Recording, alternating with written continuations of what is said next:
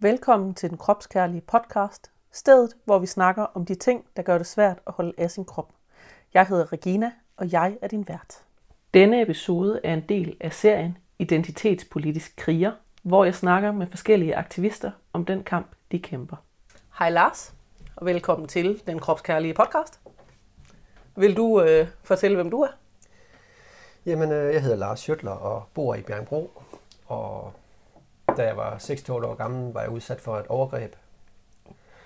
Og det har påvirket meget af mit liv som, som ung og voksen. Så, ja. Mm.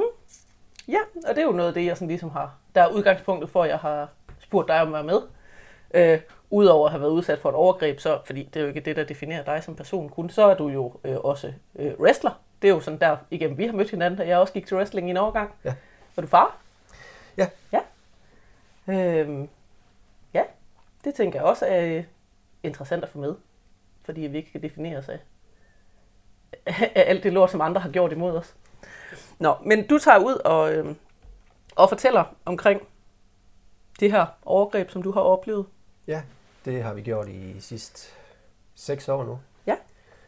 I samarbejde med Kvisten. Det var sådan set et, et møde, jeg var til, øh, hvor jeg havde været i terapi et par år.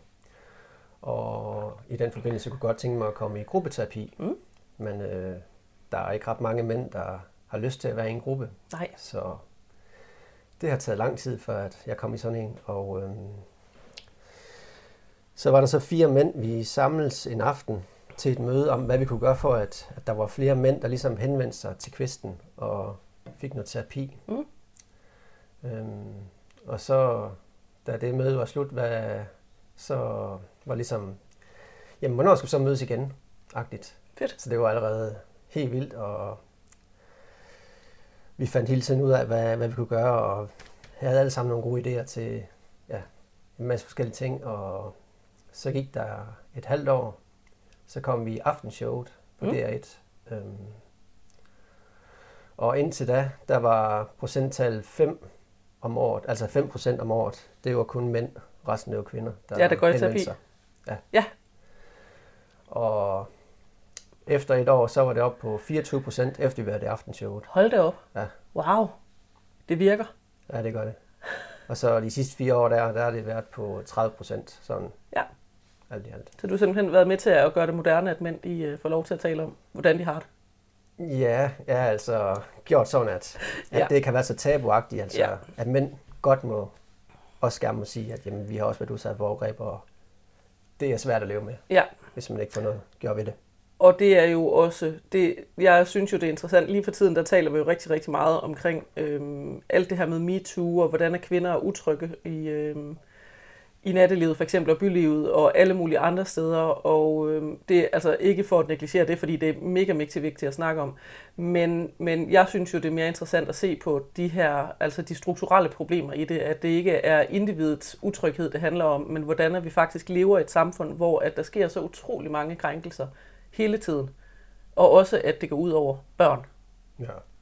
Hvor det burde jo ikke, altså børn og seksualitet, det er en ting, at der er børneseksualitet, som er børns eget, og ligesom er børns udforskning af dem selv og deres omgivelser, men en anden er voksne mennesker, der, øhm, der trækker en voksen seksualitet øh, ned over børn. Øhm, hvor at, at det jo ikke er, altså den her med, det, det er et større problem, når vi rent faktisk lever i en verden, hvor at voksne mennesker krænker, ikke bare andre voksne mennesker, men også børn. Ja. Øhm, og så har vi jo, udover det, så synes jeg jo, at øh, hvad er det her, når vi snakker omkring, nu ved jeg ikke, om det var, øh, nu, jeg kender ikke så meget af din, Nej. din helt personlige historie. Nej, men øh, Den ved jeg ikke, om det, du det startede, da jeg kom på skolen, øh, og så var det jo så en S F O bagefter, hvor man skulle op til, og det var der, det hele startede. Uh, og jeg husker, det, det startede sådan rimelig hurtigt, efter jeg startede i skolen, og jeg ja. ændrede mig hurtigt fra at være en, en dreng, der var livlig og, og løb rundt og godt kunne larme lidt, mm. til en dreng, der lukkede sig meget ind i sig selv. Ja. Og jeg dissocierede meget i timerne, og, og fik sådan set ikke rigtig noget ud af skolen. Ja. Og i dag, der føler jeg mig rigtig dum, fordi at jeg fik ikke noget ud af det. Ja. Og det fylder rigtig meget. Ja. Og jeg, ja, der følger en masse andet med også end bare ja, ja. Jeg et sammenligner mig meget, meget tit med, med andre. Ja. Og det, det er svært at være i. Ja. Og som du nævnte, jeg går til wrestling også, og, og der, der følger jeg mig også meget alene, selvom ja. jeg er sammen med en masse mennesker. Vi dyrker den samme ting, men stadigvæk, der er den mindre værd, der hele tiden kommer ind og siger, du er ikke god nok, du, er ja. ikke, du kan ikke lige så godt som de andre. Og, men, og det ja. synes jeg er jo sjovt, fordi at jeg synes jo, når jeg har set shows, så synes jeg jo, at du er en af de allerbedste. Mange tak. Jeg synes altid, det er fantastisk, sådan, hvad du, altså, du kommer bare ind, og så tager du bare den der, den der ring, og, så, og du er jo altså en af the good guys i, i dansk wrestling, sådan din, din karakter, og, og det synes jeg bare er så dejligt, fordi at du bare omfavner den her med, at man faktisk gerne må være den her gode karakter. Inden for wrestling, der er der tit, vi vil gerne, vi vil gerne være den onde i stedet for, fordi at der tit er mere øh, historie i, og mere drama i, og, og alt sådan noget, men, men hvor du bare sådan omfavner hele det her helte-ting, og kommer ind og sådan, swoop, og så redder du dagen. Det synes jeg er så dejligt. Jeg elsker, når du kommer ind og fortæller din historie. Ja, tak. Yes. Um... Så det, det, er jo, det er jo der, hvor jeg tænker også, at der, at der er også meget forskel på det her. Nu, nu har jeg jo også mødt mange af dem, som du wrestler med og sådan noget, hvor at, og det er jo masser af forskellige mennesker, primært mænd, øhm, som, som går til wrestling, men, men, men det er jo mange forskellige mennesker, og også andre, som er sådan, altså meget stille, ja. stille nørdede fyre. Det er, det er meget sjovt med wrestling, fordi det er sådan, så larmer de altid, når de er på scenen, og så er det sådan nogle stille nørder alle sammen. Når man... Ej, ikke alle sammen. Ej, ikke alle sammen. Men jeg vil sige, at der var flere stille nørder, end jeg havde regnet med, da jeg gik til wrestling. Ja, okay. øhm, de var ikke helt så macho-agtige, som, som de tit er på scenen. Nej, nej, det er rigtigt. Men det er måske også noget af det her i virkeligheden, at du snakker om det her med, at, at mænd har svært ved at gå i terapi. Og det er jo lidt interessant den her med, hvordan at man bag facaden godt kan være den her stille mand med masser af følelser, som måske egentlig har behov for at snakke med andre om det. Men at vi så har den her facade af at være en macho-mand, der larmer og, og slås. Ja. Øhm. Ja, jamen jeg var ved en psykiater, og hun kunne heller ikke forstå, øh, hvordan jeg kunne lave wrestling, og så samtidig være så indelukket. Ja. Det passede ikke sammen, så jeg fik sådan en, jeg fik en personlighedsforstyrrelse, jeg kan ikke huske, hvilken art af den det var. Fordi men, du gik til wrestling? Nej, men det var, det var min diagnose dengang, og nu har jeg så fået en P T S D-diagnose. Øh, ja. ja, hold da op, mand. Ja, og det, det var sådan set P T S D'en, jeg regnede med, jeg fik, men øh, det var det sådan. Men ikke. Der var en, der havde fokus på noget andet? Ja, det var der. Det er meget interessant. Det, men det er jo også noget, jeg, jeg snakker jo tit i forhold til her med tykkhed, og hvordan tykke mennesker bliver mødt af sundhedsvæsenet. Ja. Øhm, og tykke mennesker bliver tit mødt af sundhedsvæsenet med, at vi er tykke, så derfor så skal vi tabe os. Det er ligesom det, der er alle tykke menneskers største sundhedsmæssige problem. Og det er jo nærmest, om vi har ondt i albuen, eller om vi er forkølet, så er øh, løsningen altid, at man skal tabe sig. Fordi at det er det blik, som lægerne ligesom ser en med ud fra den forståelse, man ligesom har af sin omverden, fordi læger også kun er mennesker. Mm. Det er sjovt, at du møder, altså du møder jo en anden, en psykiaters, for, en psykiaters fordom om, hvordan at du burde være.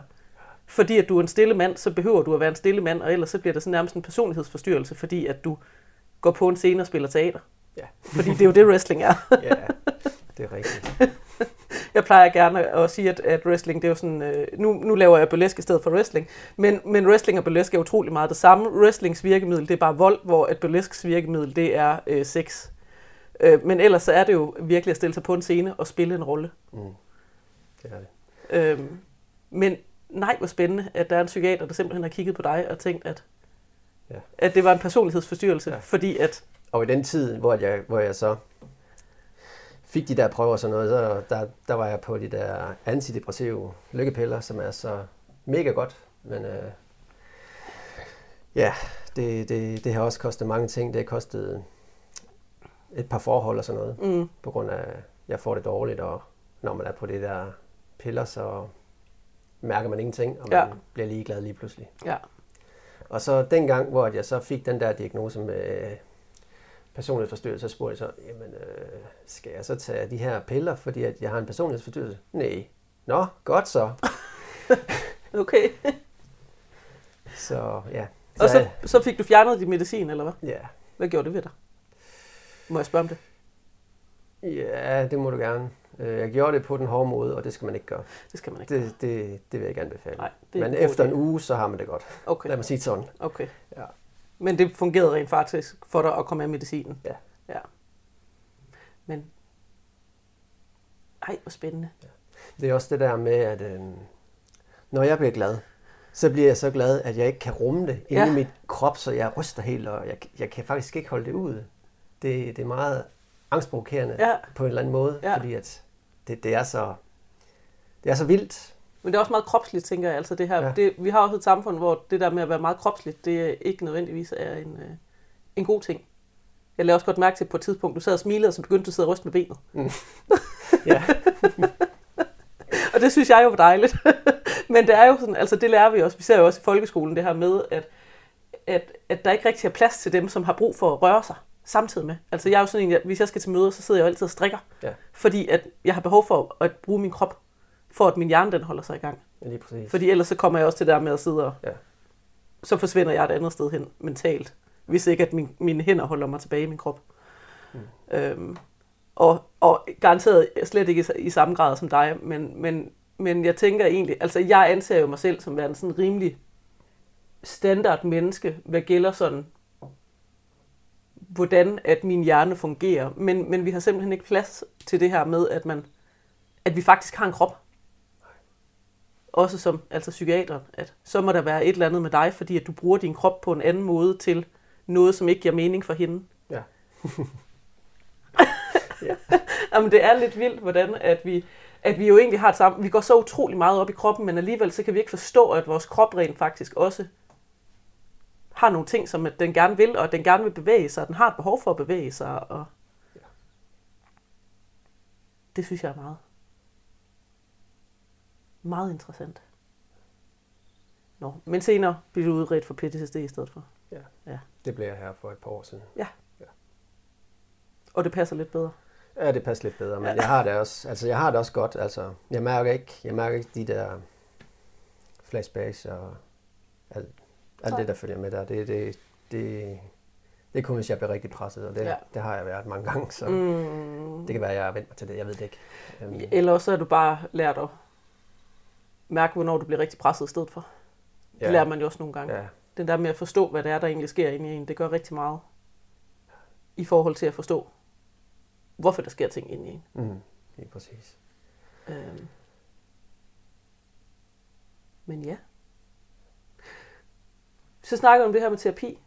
Ja. Det synes jeg jo er meget interessant, det her med, hvordan du rent faktisk har været med til at gøre terapi til mænd som noget, vi rent faktisk snakker om. Jeg synes jo generelt i Danmark, at vi er alt for dårlige til at gå i terapi. Det er tit, i Danmark så har vi den der med, så gør vi sådan en grin af amerikansk film, hvor alle har en shrink. Ja. Men, men jeg tænker også, og, og, og det bliver sådan noget føle-føle noget, ikke? Og at, at så er vi også ude i det her med, især med maskulinitetsidealer, at man skal være mand på en bestemt måde for at være mand. Øhm, og at mænd ikke går i terapi. Og at mænd ikke snakker om de seksuelle overgreb, de bliver udsat for. Jamen, der er jo mange af dem, hvor der... arbejde det væk, eller ja, så kan ja, man arbejde gør det lige meget, modsat, men, ja. at sidde på gaden og få en øl, eller ja. Håndtere sine følelser, uden at håndtere sine følelser. Et eller andet, ja. ja. Tage stoffer, alt muligt. Øhm, ja. Jeg er blevet opdraget til, at man ikke skal have stoffer, og man ikke drikker, og så, så det her lader være med, så der var allerede angst der, fordi at, jamen, det var ikke en løsning. Nej. Så jeg må bare æde den. Ja. Og det, det gjorde jeg til, jeg var femten, så fik jeg først, så var det første gang, jeg kom til en psykolog. Ja. Men, øhm, hvorfor blev du sendt til psykolog der? Jamen det var, fordi jeg fik min første kæreste på efterskolen. Ja. Og der blev jeg rigtig bange for, hvad, hvad er normalt, og hvad er ikke normalt. Ah. Og det eneste, jeg fik ud af det, det var, at øhm, onani, det var normalt. Så ja. Tak for den. Godt så. Yes. Og det var måske ikke helt det, du lige havde brug for nej, at vide lige der. nej, nej. Jo, jo, det var det jo. Øh, blandt andet, men, ja, ja. men jeg fik ikke det ud af det, jeg gerne ville, og ja, altså jeg fik jo ikke arbejde med mig selv. Nej, på, var der på... snak omkring seksuelle krænkelser på det tidspunkt med den psykolog? Ja, for okay. det var det, det handlede om. Ja, okay. Øhm, jeg stod også frem, der, da jeg var femten år, for den klasse, jeg gik på på efterskolen, og sagde, at jeg har været udsat for det, og det har været et par år, hvor det foregik hver fjortende dag, et eller andet sted på skolen, eller når vi var til svømning, nede ved biblioteket, det foregik. Ja. Så mange steder. Ja. Og det var så det var så åbent, at man kunne. Jeg forstår ikke, der er ikke nogen, der opdagede det. Nej. Men jeg var ikke den eneste, der blev udsat for den person. Så. Nej. Og mange af de her, øh, de her, der krænker børn, er jo tit rigtig gode til, og, fordi at det er voksne mennesker, der er jo en total ulige magtrelation. At det er voksne mennesker, som, som også fortæller børnene, hvad der er normalt, eller fortæller børnene, hvordan de skal føle omkring de her ting. Ja. At der er utrolig meget manipulation i det. Øhm, at, at man rent faktisk kan have sådan lidt definitionsmagten over det her barn, som man krænker ved at sige, at du skal skamme dig over det her, så det må du endelig ikke sige til noget, fordi så bliver, det hører man tit, at så bliver dine forældre ked af det, eller sure, eller mm. hvis at du snakker om det, der er sket. Øhm. Men ja, det er vildt, at det kan foregå så meget, og at der også er flere, der har været udsat for det. Ja. Og der ikke er nogen, der har opdaget noget. Var det en ansat i S F O? Ja, det var det. Ja. Øhm. Og der, han, han, øhm, han holdt, og så gik der to år, så var der en, der sagde, at han var blevet misbrugt af ham, og han vidste også, at der var en anden, og det var så mig. Ja. Så der kom en kæmpe sag der, men øh, det endte med, at han fik fire måneders betinget og seks måneders ubetinget, og det ja. var det. Og jeg nåede at se ham, imens at, øhm, mens han havde været holdt, og inden vi kom i retten. Ja. Øhm, og det var, der kunne jeg bare mærke, at hele min krop, den bare dirrede. Jeg kunne, ja. ikke, jeg kunne ikke holde ud. Nej, det lyder også vildt. Ja. Ja, for så har han boet sådan rimelig i nærheden af der, hvor du ligesom ja. også boede. Han boede i en lille by uden for Bjernebro, ja. så ja. Ej, puha. Ja. Det er også meget, og skal, altså det tænker jeg, at, øh, at bare man har været uvenner med nogen nærmest og ser dem, så kan man blive sådan helt, altså mm. få sådan helt fysisk ubehag, ja. og hvis det så rent ja. faktisk er... Ja. Jamen, jeg, jeg så nemlig hans bil, han holdt ved siden af vores, og de var inde og handle. Så jeg vidste, hvis jeg gik derind, så så jeg ham. Og det kunne være, at de var hurtigere, end han var, så de kunne nå at komme ud igen. Ja. Og det var også inden, at, at sagen var kommet frem og sådan noget. Så ja. det var sådan lidt, jeg kunne bare mærke, at der var noget helt galt. Ja. Så det var, det, din, det. dine forældre fandt først ud af det, da det var, at der var et andet barn, der fortalte om det her. Ja. Så. Ja. Og du fik så først ja. fortalt om det på det tidspunkt. Yes. Og da politiet ringede, der var det mig, der tog telefonen. Og det var så mærkeligt. Jeg, uh. kunne, jeg kunne mærke det allerede, inden jeg tog røret, hvad det handlede om. Ej, det var så vildt. Shit. Der så, vidste du godt, at det var nu. Ja, det var nu. Og så tog jeg røret, så det, det var politiet. Nå, okay, jeg skal tale med mine forældre. Godt så. Min krop, den vidste det godt. Ja. Det er så underligt. Ej, hvor vildt. Ja. Det er ret... Øh... Kroppen ved virkelig, virkelig mange ting. Det gør den. Det plejer jeg gerne at sige, at kroppen ved meget mere, end vi selv gør. Vi skal bare begynde at lytte til den.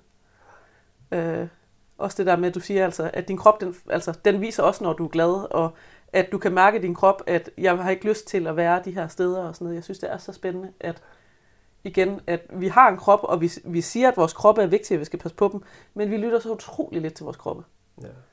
Og også den der med, at du fortæller, at du er i skole, og du går fra at være et barn, der er utrolig aktivt og bruger din krop meget til at være et barn, der sidder stille. Altså allerede der, så skal man jo tænke, hov, hov, hov, hov. Der er et eller andet her, der ikke helt godt. Øh. Ja, så i femte og fjerde og femte klasse, der, der meldte jeg mig tit syg, hvor jeg bare blev hjemme og, og var foran kasse, den der tv-kasse. Fordi ja. at det var det eneste, der kunne gøre, at jeg ikke tænkte på de der ting, der skete. Altså flashbacks, ja. som det kan kaldes. Um, ja. Og det er så det, at Kvisten har hjulpet mig til at, øh, at få, få væk øh, den ting, at, at jeg har været misbrugt. Og når hver gang der kommer et eller andet, lige pludselig så kommer den der, at, så kommer den der billede med, at han har gang i noget med mig, eller ja. omvendt. Øh, og så går kroppen bare i chok, ja. eller frys, eller flygt. Øh, og det, det er svært at være i. Og man ja. ved ikke, hvornår det kommer, det kommer bare. Og så når det kommer, så er det bare... så går man bare ned. Det kunne jeg godt forestille mig, at det bare overtager ja, alt. Det gør det. Men hvor er det vildt at have... Altså, nu tænker jeg lige igen i forhold til det her med krop. Hvor er det vildt at have en krop, der faktisk kan passe så meget på en også. At sige, at jamen, du, du altså får de her vilde flashbacks, hvor ens krop faktisk bare kan sige, at nu... Nu tager vi lige og tager det helt med ro. Ja. Aktier, så... så Så så ens krop faktisk bare for, at man bliver lige der, hvor man er, så man ikke kommer til skade, men så man ikke, øh, ikke, ikke kan passe på sig selv, for man kan jo ikke tage vare på sig selv, når at, at der kommer sådan noget væltende. Okay, øh. Ej, hvor er det. Hvor er det vildt. Ja. Men ja, det er også øh, noget af en, altså, øh, noget af en terapeut at have. Altså at have tv som terapeut. Det viser igen noget om, hvordan at vi måske skulle snakke lidt mere om terapi i Danmark, at, at, at man sidder med et fjernsyn i stedet for. Og igen også den der med, som du siger, jeg plejer at tale om det som mestringsstrategier, det her med, at, ja. At så i stedet for at håndtere sine følelser, så tyrer man til stofmisbrug eller alkohol, eller øh, at man altså øh, forsvinder ud af, af virkeligheden på en eller anden ja. måde, eller at, at så bliver det en mestringsstrategi. Yes. At man ser tv, og det ser vi jo også, altså de fleste mennesker render rundt med deres telefon hele tiden, og kan nærmest ikke, kan nærmest ikke lægge den fra sig. Øhm, og, og det er der jo flere ting i, men der kan virkelig også være den her med, at jeg har ikke lyst til at forholde mig til mine følelser, og så kan jeg putte noget andet ind i stedet for. Så kan jeg distrahere mig fra mine følelser, i stedet for rent faktisk at, at forholde mig til, til det, der sker i mig. Ja. Øhm, det får man ikke bedre af. Det gør man virkelig ikke. Rigtig mange mennesker godt trænge til at græde en ordentlig masse. Mm. Jamen, det er rigtigt. Men det er det. Øhm, og vi har også, altså sådan på et samfundsmæssigt plan, der, der er vi jo sådan meget, vi kan ikke særlig godt rumme, at andre mennesker har, nu siger jeg sådan, i gåseøjne, negative følelser. At vi kan ikke særlig godt rumme, at nogen er kede af det, så vil vi gerne løse det. Ja. At ikke sådan give plads til, at når du skal lige have lov til at føle det her, du skal lige have lov til at snakke om det, vi vil gerne sådan, hvad er problemet, så vil jeg gerne løse problemet for dig. Sådan, men jeg har ikke et problem, der skal løses, jeg har... Jeg har bare følelser. Ja. Og i endnu højere grad, når man er mand. Fordi vi har de her mandeidealer, hvor mænd gerne skal være sådan nogle, der løser problemer. Ja, lige præcis. Og det tror jeg også, at de fleste kvinder, der har været i parforhold med en mand på et tidspunkt, har oplevet at være ked af det over et eller andet, og egentlig bare have, have behov for lige omsorg og kærlighed. Mm. Og så kommer der en mand og er sådan lidt, så vil jeg gerne løse det. Og sådan lidt, den skal ikke rigtig løses. Nej. Øh, og det kan jo også igen være en måde at, at holde sine følelser væk på, det her med at, at løse andres problemer. I stedet for at tage sig af sin egen.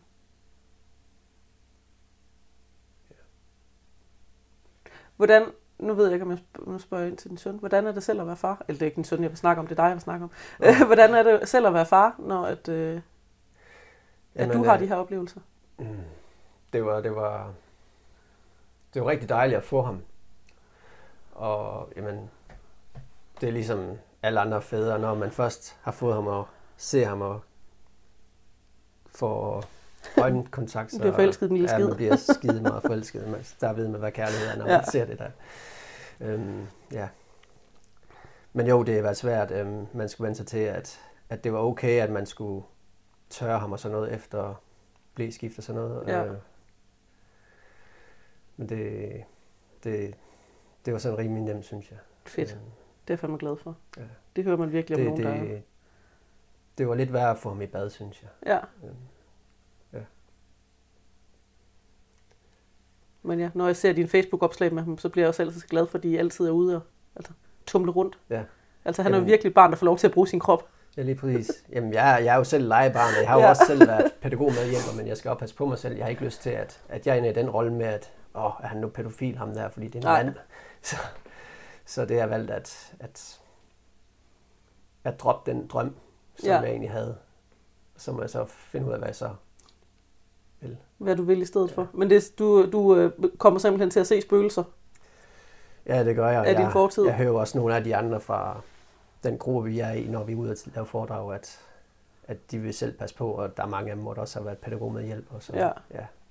Det er med at passe på sig selv. Ja, ja, og det er det virkelig. Det skal man, og, og altså, så er der nogle andre, der kan være en god pædagog med hjælper i stedet ja. for. Og det hjælper ikke noget, hvis man hele tiden går og er bange for, at der er nogen, der, nogen, der ikke er gode ved børnene. Nej, det er, det er en svær nød at knække, hvordan man skal gøre det. Øhm. Jeg sidder lige og tænker på, at vi har generelt, altså vi, vi snakker en del om, nu når, når vi, hvis vi for eksempel perspektiverer til det her med, med kvinder, og hvad der sker sådan lige nu på et samfundsmæssigt plan, vi snakker omkring kvinders utryghed og sådan noget, at, at generelt så virker det til, at utrygheden meget handler om mænd. Og det er også det, folk fortæller, altså det her med, at, at Og så, og så er der mange, der siger not all men, men det er jo fordi, at man ikke kan forskellen på den her, altså den her struktur, ideen og tanken om, hvad mænd er, og så mand som individ. Øhm, og, og det er jo den her struktur, mand, som vi egentlig er bekymret for, og, og der er mange mænd også, som har den her med, at, at vi skal passe på kvinder og børn i forhold til andre mænd, hvor jeg tænker, at, altså, at mænd er jo også helt vildt utrygge over for mænd. Ja.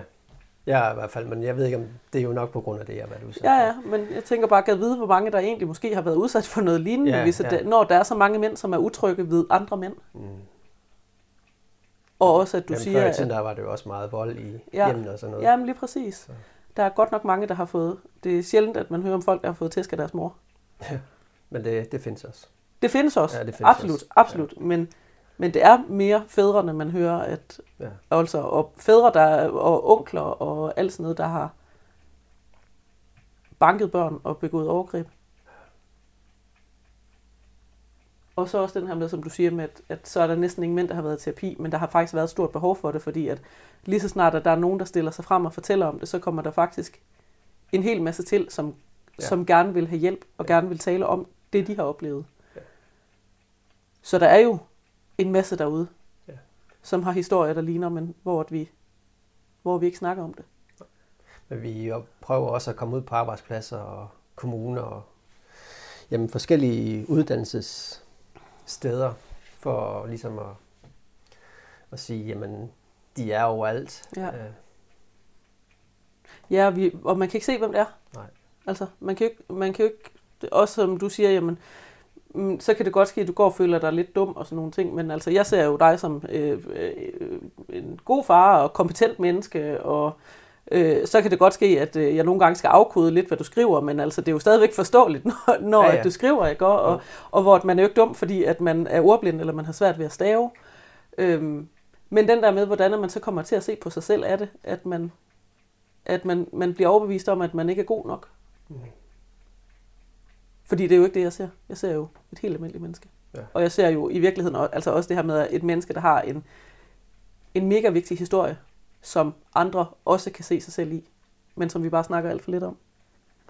Øhm, hvilket jo også er grund til at lave den her podcast. Det her med at fortælle alle historierne, som vi ikke nødvendigvis hører.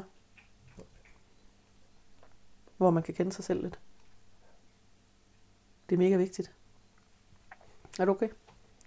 Ja, okay. Jeg føler bare, at jeg snakker ikke så meget. Nå, jamen, det gør ikke noget. Der skal også være plads til, til stille mennesker. Det, ja. det er faktisk noget, jeg har snakket med en anden om, der har været med i podcasten også, hvor hun var sådan lidt, jeg synes ikke, jeg siger særlig meget. Og det vil jeg gerne give plads til. Også fordi, at vi har også et samfund igen, hvor at dem, der råber højst, er dem, der bliver hørt mest. Øhm, og måske dem, der ikke råber så højt, faktisk er nogle af dem, der har nogle af de vigtigste ting at sige. Men hvis man har et behov for at øh, tænke, før man taler, så når man ikke nødvendigvis til der, hvor man taler, før at man er videre til noget andet. Nej, det er rigtigt. Øhm, og det kan man sige, det er jo så svært i en podcast, fordi at det er jo ja. at, at snakke sammen. Øh, I hvert fald formatet på min podcast. Men, øh, men det bliver man ikke mindre god til at være med i en podcast af. Så ævler jeg bare lidt med i stedet for. Jeg er, jeg er utrolig god til at ævle. Ja. Så det skal du ikke være så bekymret for.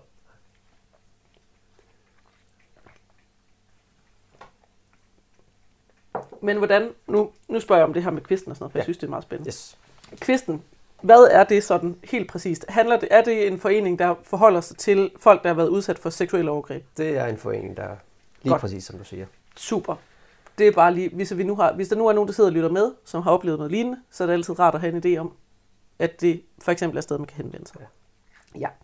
Og du tager ud og holder oplæg, ja, foredrag, sammen med kvisten. Ja. Sammen med kvisten. Hvordan Der, foregår det, når I er ude? Jamen, øh, vi har en terapeut med, mm. som fortæller lidt om statistik og så videre. Ja. Alle de kloge ting, som ikke som har så meget... Alle, alle tallene. Ja, alle tallene. Som er lidt kedelige, men som er gode nok. Og så er det så os, der har historierne. Ja. Og ja, de kan være vidt forskellige. Ja.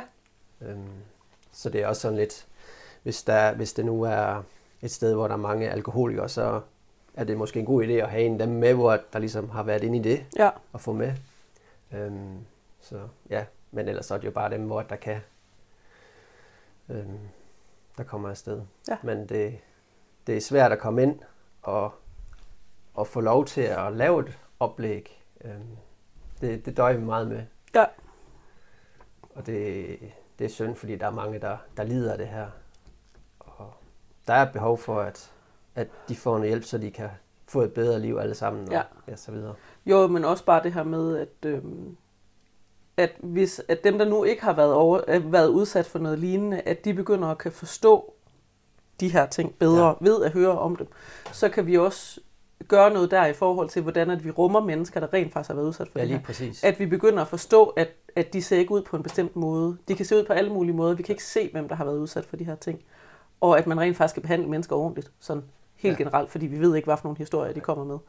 Øhm, og det synes jeg jo er mega. Altså, så uanset om der er nogen, der sidder i en forsamling og tænker, det her, det har jeg selv oplevet, så er det bare stadigvæk vigtigt, fordi at jo bedre vi forstår hinanden, jo bedre kan vi også bare passe på hinanden. Ja. Og tage hensyn til hinanden. Og sige, at du ikke er et offer for overgreb kun. Du er stadigvæk, Lars, en ja, ja. hel person, der har en kæreste og har et barn og har en, en hobby og alle sådan nogle ting, at, at man ikke man ikke defineret af det, som andre gør ved en.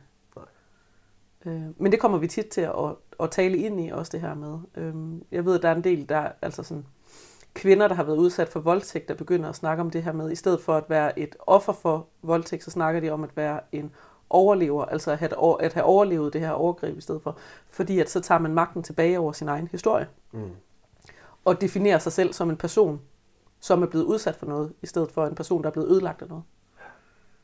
Det synes jeg jo er, er, er ret fint, det her. Det, og det er jo også noget, det terapi kan. Ja. Nogle gange, at man kan flytte på et, øh, et perspektiv, hvor man kan begynde at, altså, at man kan jo ikke ændre på det, der er sket, men man kan, ja, ændre på, hvordan at man selv tænker om det.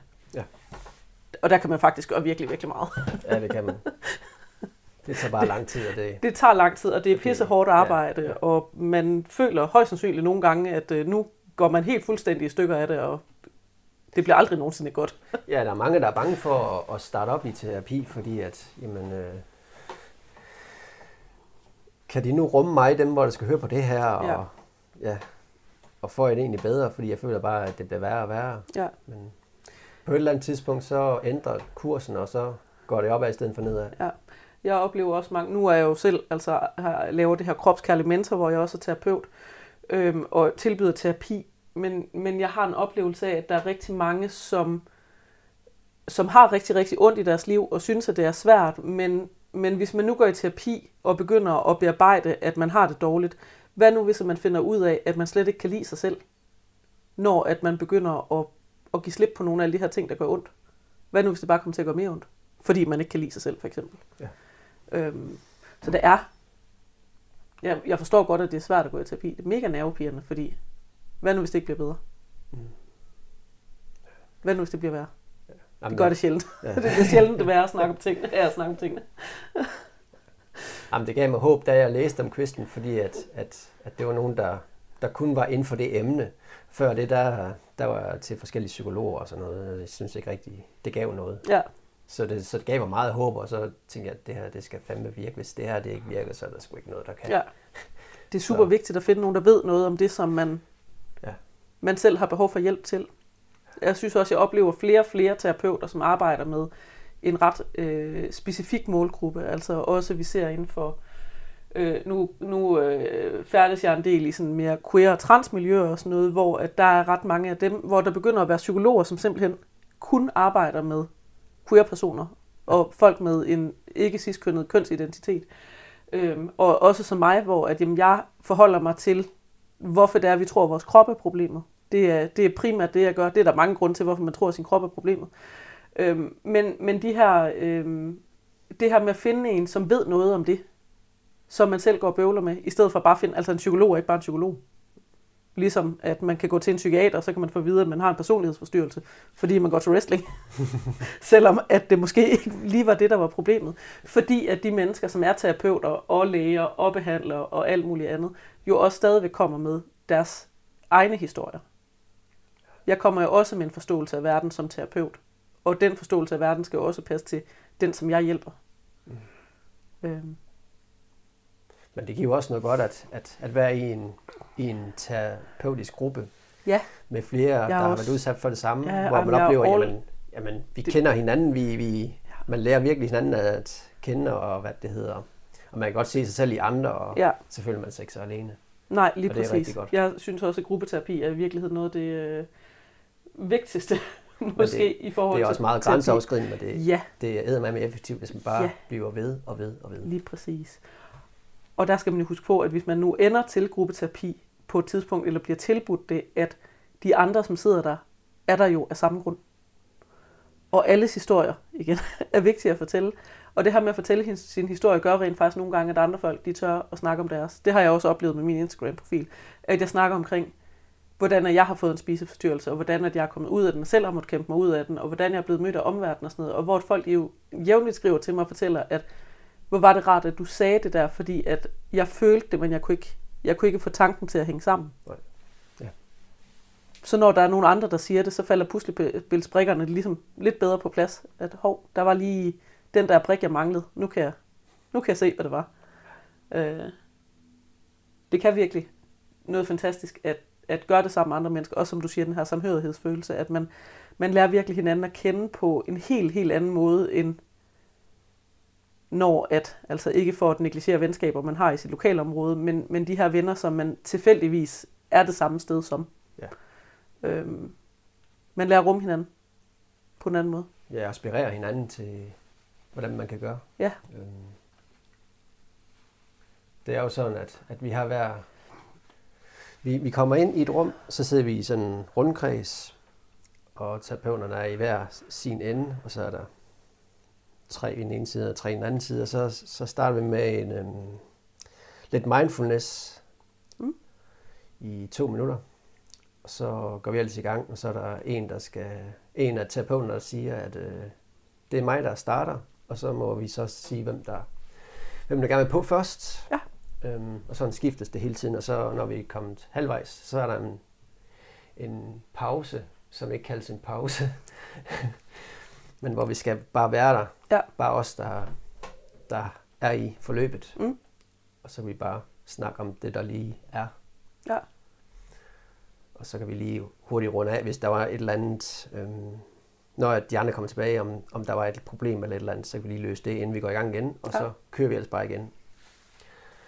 Det lyder som en god måde at gøre det på. Ja, det er rigtig godt. Også at man selv skal byde ind, når man ligesom er klar til at, øh, at snakke. Ja. At hvis man nu har meget stort behov for at fortælle det, så får man lov til det, og hvis man har en dag, hvor man ikke har lyst til at fortælle noget, så, så hjælper det stadigvæk at høre, hvad andre fortæller. Ja, hvis jeg er rigtig presset, så vil jeg rigtig gerne først på, men det sker sjældent. Det kan være, der er andre, der har det på samme måde. Ja. Ja. Ej, men der er nogen, hvor der... Jeg vil gerne på først. Ja. Det er bare i orden. Ja. Så. Men det er også fedt, at man så kan give plads til, at, at nogle dage, der har man et andet behov end andre ja. Dage. Det er heller ikke altid, at jeg lige ved, hvad jeg lige skal snakke om, men så bliver man inspireret af nogle af de andre, der siger ja. Noget, og så, nå ja, det kan jeg da også sige noget ja. Om. Så vil så, man gerne lige sige noget alligevel. Ja. Ja. Det lyder mega fedt. Ej, jeg, det, jeg, er simpelthen, jeg har sådan en stor kærlighed til terapi. Jeg synes, det er fantastisk. Alle mennesker burde unde sig selv at gå i terapi på et tidspunkt, og især gruppeterapi. Øhm, jeg ved godt, der er mange mennesker, der synes, at gruppeterapi, det er sådan, ej, men, og det er mine problemer, og alle sådan nogle ting, men... men Vores, vores oplevelser er bare ikke særlig individuelle i virkeligheden. Og når vi begynder at fortælle om det, så er der tit rigtig mange andre, som fortæller, hov, det der, det er der egentlig også noget, jeg har oplevet i mit liv. Og man får rigtig meget ud af at lytte til andres historier. Det gør man virkelig. Ja.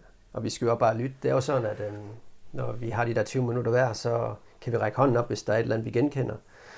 Og så kan vedkommende så sige, at om vedkommende vil høre det eller ikke høre det.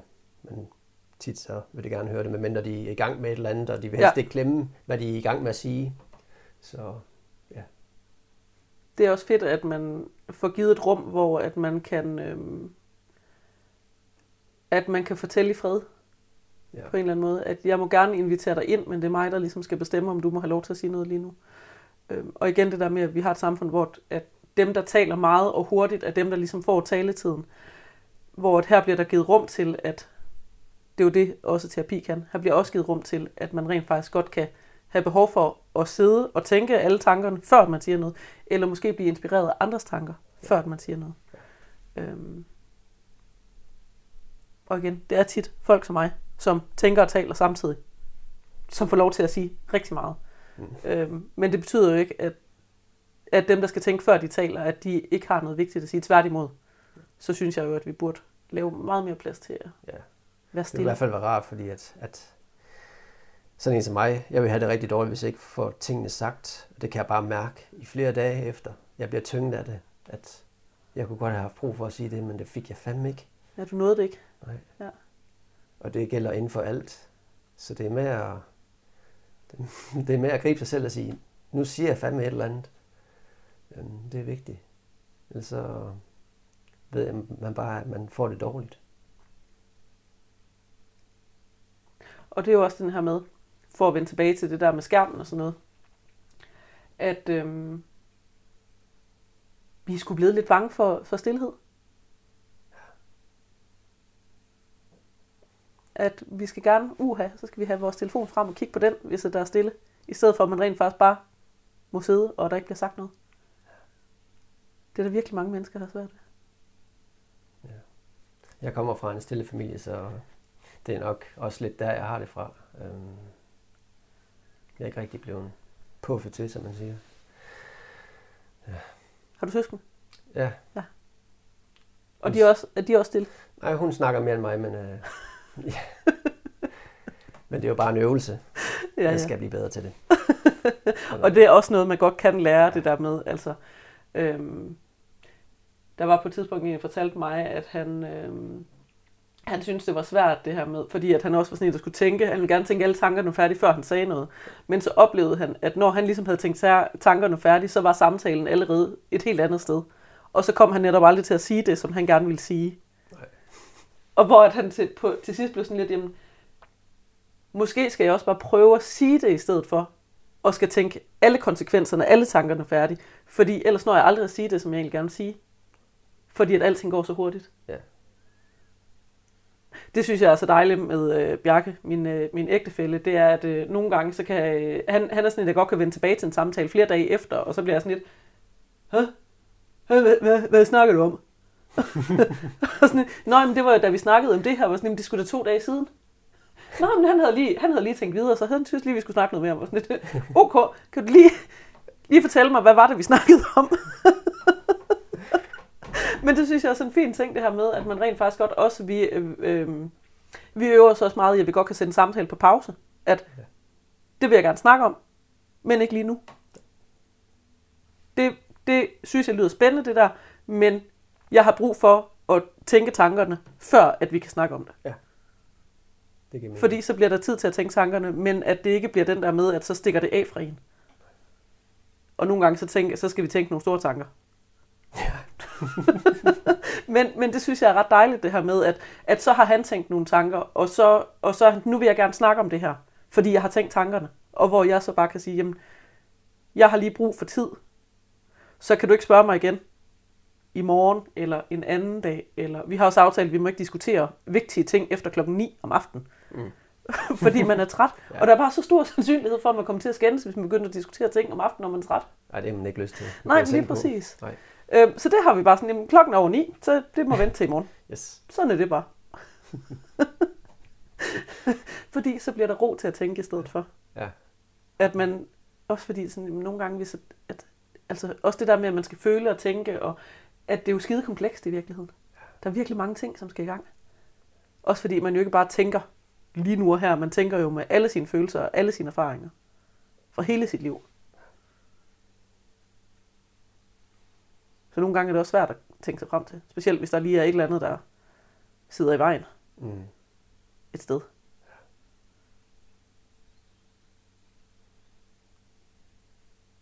Men jeg synes, vi skal have mere tid til ro.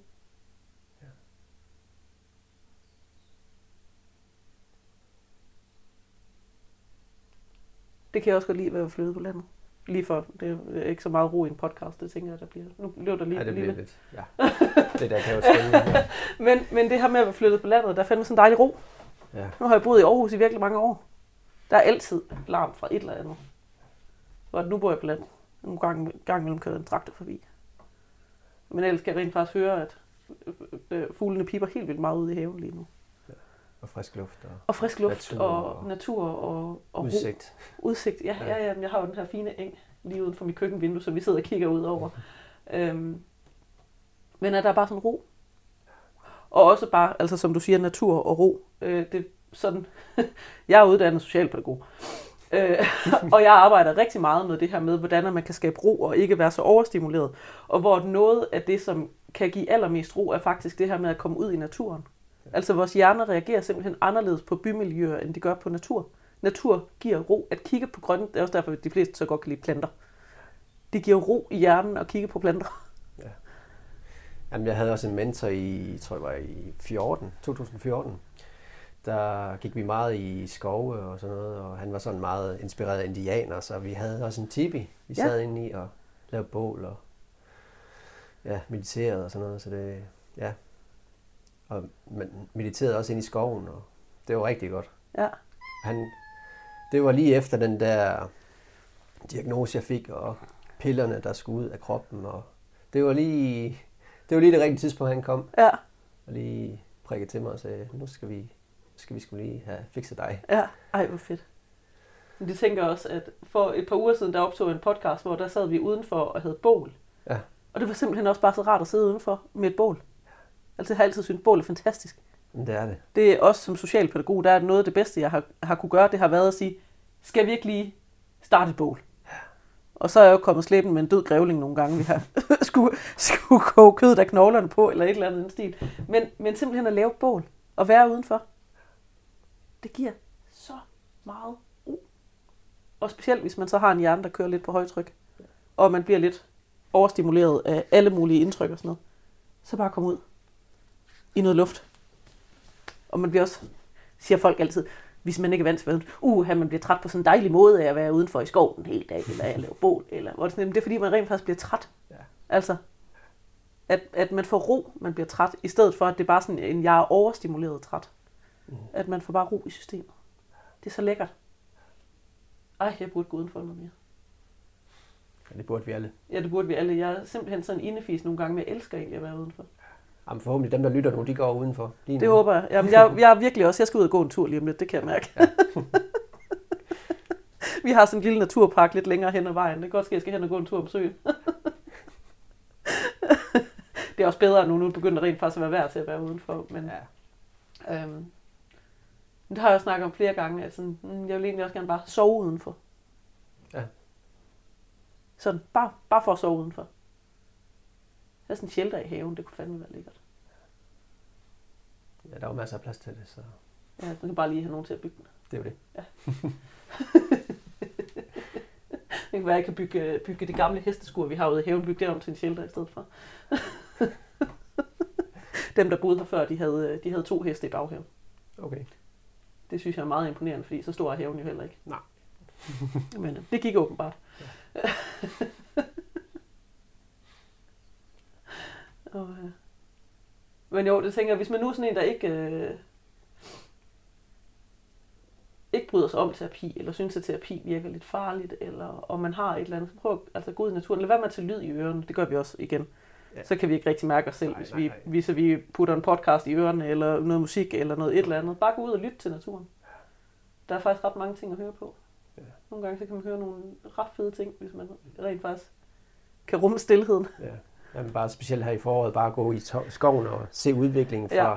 hver gang man går der. Det ja. samme sted, kig på det samme træ, se Ej, hvor meget ja. det udvikler sig. Det er så fascinerende. Find den der dag, hvor alle bøgetræerne springer ud. Ja. Gå på jagt efter den, det er en fantastisk dag. Det er efter, øh, efter forårsjævndøgn, så tror jeg, den bedste dag på året, det må være, øh, det må være den dag, hvor bøgetræerne springer ud. Og det sker virkelig en dag. Ja. Så går det hele fra at være gråt og kedeligt til at være lysegrønt. Det synes jeg altid er meget fascinerende. Øh, men jeg, også især lige nu, der sker virkelig, virkelig meget. Ja, det gør det. Hele tiden. Ja. Øh, og også hvis man sætter sig ud, hvis man nu bare sætter sig ud i en skov og er lidt stille, man kan, der er simpelthen så mange dyr alle steder, man kan se. Mm. At man det, er igen, faktisk, øh... det er igen stilhed, stilhed, ja. stille og roligt. Det, øh... nogle gange forstår jeg godt øh, ikke, at, øh, at sådan, men jeg forstår godt det der med at være jæger. Altså at jæger, det er jo tit sådan, så er det en flok, der så ud for at gå på jagt sammen. Og tit så ender man jo med ikke at skyde noget som helst. Ja. Men hvor det slet ikke er det, der er det vigtige. Nogle gange så er det vigtigt faktisk bare at ligge ude i den der skov og vente. Ja. Og vente, og vente, og vente, og vente. Og man venter jo ikke, fordi man er jo i naturen. Det synes jeg er ret, øh, ret fantastisk. De skulle bare lade være med at tage de der skide geværer med. Ja, lige præcis. Jeg har overvejet, at jeg skal se, om de hjorte, jeg nogle gange har nede på engen hernede, om jeg kan fodre dem, så de kommer op i haven. Ja. Øhm. Men igen, så kræver det også bare den der ro og tålmodighed. Ja. Og det er dem, der skal, skal ville komme. Jeg har lige sat en eren bare op. I håber om, at der kommer eren. Eller der er eren, og vi håber om, at det gider fodres. Mm. Øhm. Fordi når der er ro, så er der rent faktisk. Så begynder man at lægge mærke til alle de der. Alt det, der egentlig ikke er roligt omkring en. Mm. Det er ret fantastisk. En god måde at koble af på. Ja, det er det. For alt stress. Ja. Ej, det bliver sådan næsten helt meditativt at sidde og snakke om ro. Nu bliver jeg også sådan helt rolig. Mm. Åh ja. Nå, skal vi, øh, skal vi slutte af med at have snakket om ro? Det kan vi godt. Eller har du mere, du gerne vil? Jamen, jeg synes, det hele tiden kører op i hovedet. Ja. Det er... Nå, men hvis du har noget, du tænker, det vil du gerne nå at have med, så skal vi nå at have det med. Ja. Men øh, jeg kan ikke komme på det lige nu. Nej, det er også okay. Det, øh, det vigtigste er også, at, øh, at vi snakkede om, om det her. Ja. Altså, hvad det gør, hvordan man føler og alt det her. Og så hvis du kommer i tanke om noget, du gerne vil sige til mig bagefter, så ved du, hvor du fanger mig. Det er det. Så er det ikke verden som så. Nej. Fedt. Øhm, ja. Hvis man, skal, hvis man gerne vil se mere til dig, så er det Kvisten. Ja, så er det Kvisten. Ja. Det er det. Simpelthen. De har øh, en Facebook-side. Ja, det har de. Og, og, en, hjemmeside, og en hjemmeside, hvor det er Kvistene i stedet for Kvisten. Ja. Fordi der er åbenbart en anden, der har... Der er nogle andre, der tager ja. ja. Så. Super. Så der kan man... finde ud af noget mere om ja. det, du går og snakker om, hvis at man gerne vil det. Og det, eller... er, I, det er I helt andet takket være mig og nogle andre. Ej, hvor er det godt. Fuck, det er rigtig hvor er det godt. vigtigt. Ja. Ej, hvor er det vigtigt. Yes. Jamen, det kan jeg også godt huske. Det virker til at være vokset ret meget i den tid, ja. vi har kendt hinanden. Og så lang tid har vi, tror jeg, det er nogle år, vi, siden vi stødte ind i hinanden første gang. Ja. Øhm, det er fedt. Jamen, det startede jo i Midtjylland. Sådan Aarhus og så Viborg, ja. deromkring. Så efter vi har været i aftenshow, så er det virkelig spredt sig. Ej, hvor er det til Nordjylland, Sønderjylland, og så Sjælland også, Fuck, og så kom Fyn. Og det er ja. derfor, det er så pisse fucking vigtigt at øh, ture fortælle sin historie og være lidt aktivistisk og gå ud og snakke om det. Fordi der er sgu altid nogle andre, der har oplevet noget lignende. Ja. ja. Og hvis der skulle sidde nogen derude, der har lyst til at være terapeuter, så er jeg sikker på, at Kvisten lige mangler for... Der er rigtig mange kø nu, specielt efter corona. Ja. Hørte lige, der er otteogfyrre procent øhm, af henvendelser lige nu, så det, det, det er rigtig, det er rigtig er, hårdt for rigtig mange. Så hvis ja. der er nogen derude, der kunne tænke sig at være terapeuter, så, så skal I være velkommen til at kontakte Kvisten. Det var en, øh, en opfordring her. Ved du, hvad der skal til for at være terapeut hos dem? Øh, jamen, psykoterapeuter og øh, også øh, psykologer. Ja.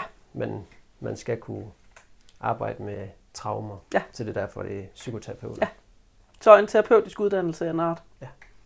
Fedt. Så opfordring, hvis der sidder nogen, der lytter med, til at, øh, til at lige at henvende sig. Det kunne være, der var nogen, der havde brug for en at snakke med. Det er det. Fedt. Mange tak for, at øh, du ville være med. Jamen, jeg siger mange tak. Det, øh, det var skide spændende. Og så var jeg endda den første mand i podcasten. Nej, jeg havde Kjelle Vejv med for et, øh, for et par uger siden, men det Jamen var det... noget helt andet, vi snakkede om der. Okay, Jamen, det er fordi, jeg ikke kan læse. Det beklager jeg meget. Undskyld, Kjelle. Undskyld. Jamen, det er så fint. Ja. Kan altid klippe det ud. Ja, ja. Eller lad være. Ja, det er det sjoveste. Du lyttede til Den Kropskærlige Podcast, stedet, hvor vi snakker om de ting, der gør det svært at holde af sin krop. Jeg hedder Regina, og jeg er din vært. Tak fordi du lyttede med. Hvis du vil vide mere, kan du gå ind på t bindestreg regs punktum d k.